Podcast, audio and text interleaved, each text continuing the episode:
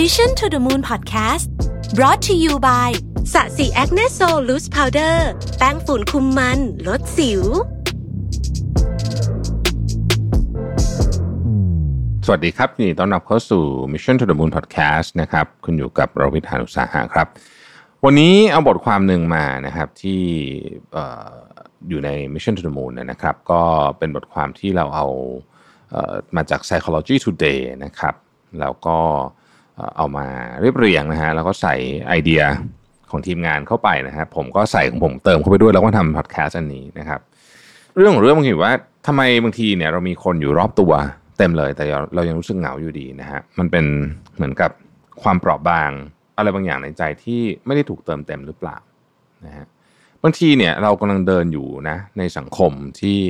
ในเมืองนะครับที่ดูวุ่นวายมีคนเต็มไปหมดเลยนะฮะ แล้วก็พลุกพล่านมากเลยนะฮะหรือว่าเรานั่งในร้านกาแฟที่มีคนเต็มไปหมดเลยนะฮะบางทีบางคนในนั้นก็เป็นคนที่เรารู้จักด้วยเนี่ยนะฮะแล้วก็มีกิจกรรมอะไรเกิดขึ้นมากมายเลยนะครับวุ่นวายเลยแหละนะฮะแต่ว่าณที่ที่วุ่นวายแล้วเต็มไปด้วยผู้คนเนี่ย เราก็ยังรู้สึกโดดเดี่ยวและอ้างว้างนะฮะถ้าเป็นในสถานการณ์โควิด ตอนนี้เราจะบอกว่าเอ้ยไม่ได้เจอใครเลยนี่แต่ว่า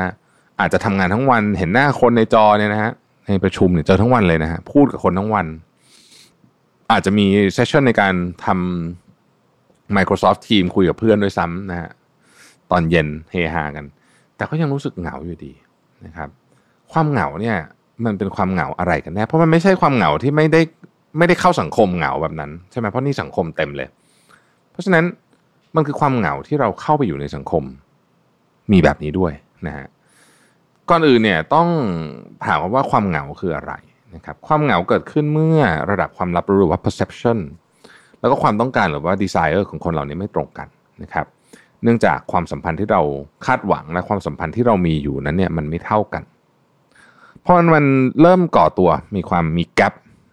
หรือมีช่องว่างมากขึ้นเนี่ยนะฮะมันก็ทำให้เกิดเป็นความเครียดนะครับ แล้วก็เป็นความ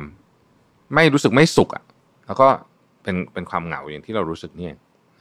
หากพูดถึงความเหงาเนี่ยนักจิตวิทยาที่ชื่อว่าโรเบิร์ตไวส์กล่าวว่าความเหงาเนี่ยมันสามารถแบ่งออกได้เป็น 2 ประเภทนะครับ อย่างแรกคือความเหงาจากสังคมหรือว่า social loneliness นะฮะเป็นความเหงาที่เกิดจากการขาดปฏิสัมพันธ์กับผู้อื่นนะครับ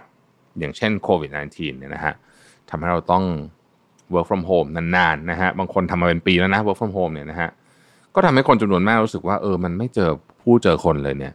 ก็เบื่อก็เหงาได้นะครับ บางคนเนี่ย อยู่คนละประเทศกับกับคนรักก็มีนะบางคนเนี่ยถูกแยกด้วยกันด้วยโควิดนะฮะก็ก็ก็เหงานะฮะขณะเดียวกันมันมีความเหงาประเภทหนึ่ง เราเรียกว่าความเหงาทางอารมณ์หรือว่า emotional loneliness นะฮะความเหงาประเภทนี้นี่แหละคืออันที่ผมพูดถึงในตอนเริ่มต้นพอดแคสต์นี่ก็คือว่าแม้ว่าจะมีคนอยู่รอบตัวเราเต็มไปหมดเลยเนี่ยแต่ว่ามันไม่ได้ช่วยเรื่องนี้เท่าไหร่นักนะครับหนำซ้ำบางทีอาจจะทำให้เรายิ่งรู้สึกเหงามากขึ้นไปอีก เพราะยิ่งเป็นการตอกย้ำให้เห็นชัดเจนว่า ต่อให้มีผู้คนมากมายอยู่รอบตัวเราแค่ไหนก็ตามเนี่ยนะฮะเราก็ยังไม่ได้รับการเติมเต็ม หรือว่าเป็นรู้สึกเป็นส่วนหนึ่งอยู่ดีนะครับอันนี้ก็จะยิ่งทำให้ emotional loneliness เนี่ยมันเข้มข้นขึ้นไปอีกนะครับแล้วทำไมเวลาเราเหงาเราถึงรู้สึก รู้สึกเจ็บปวด ความรู้สึกไม่เข้าพวกเนี่ย มันเจ็บปวดนะ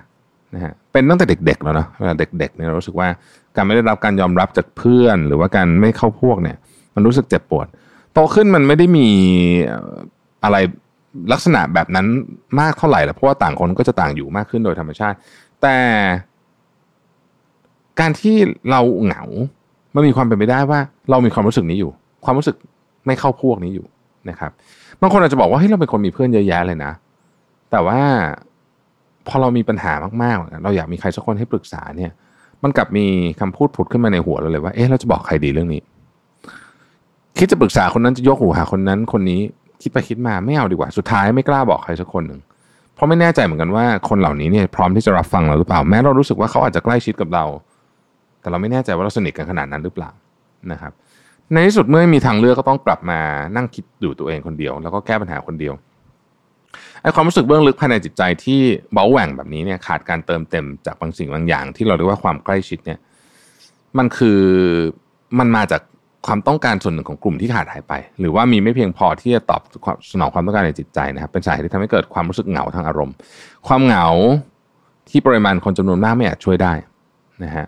เพราะบางทีเราอาจจะไม่ได้ต้องการคนจำนวนมากเหล่านี้ แต่เราต้องการเพียงใครสักคนที่สามารถที่จะมาช่วย support เราทางอารมณ์ได้ ช่วยมีเป็น emotional support ได้นะครับ ซึ่งสิ่งนั้นอาจจะเป็นการได้รับคำชมจากครอบครัวกำลังใจจากเพื่อนสนิทอ้อมกอดจากคนรักหรืออาจจะเป็นสายตาของเจ้าแมวที่เราเลี้ยงไว้อะไรก็แล้วแต่เนี่ยนะครับหรืออะไรสักสักอย่างหนึ่งที่มา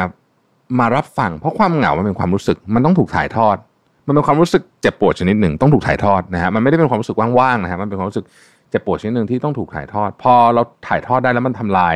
กำแพงความรู้สึกได้เนี่ย ความรู้สึกอันนี้ที่มันเป็นความเจ็บปวดชนิดหนึ่ง ที่ที่มีชื่อว่าความเหงา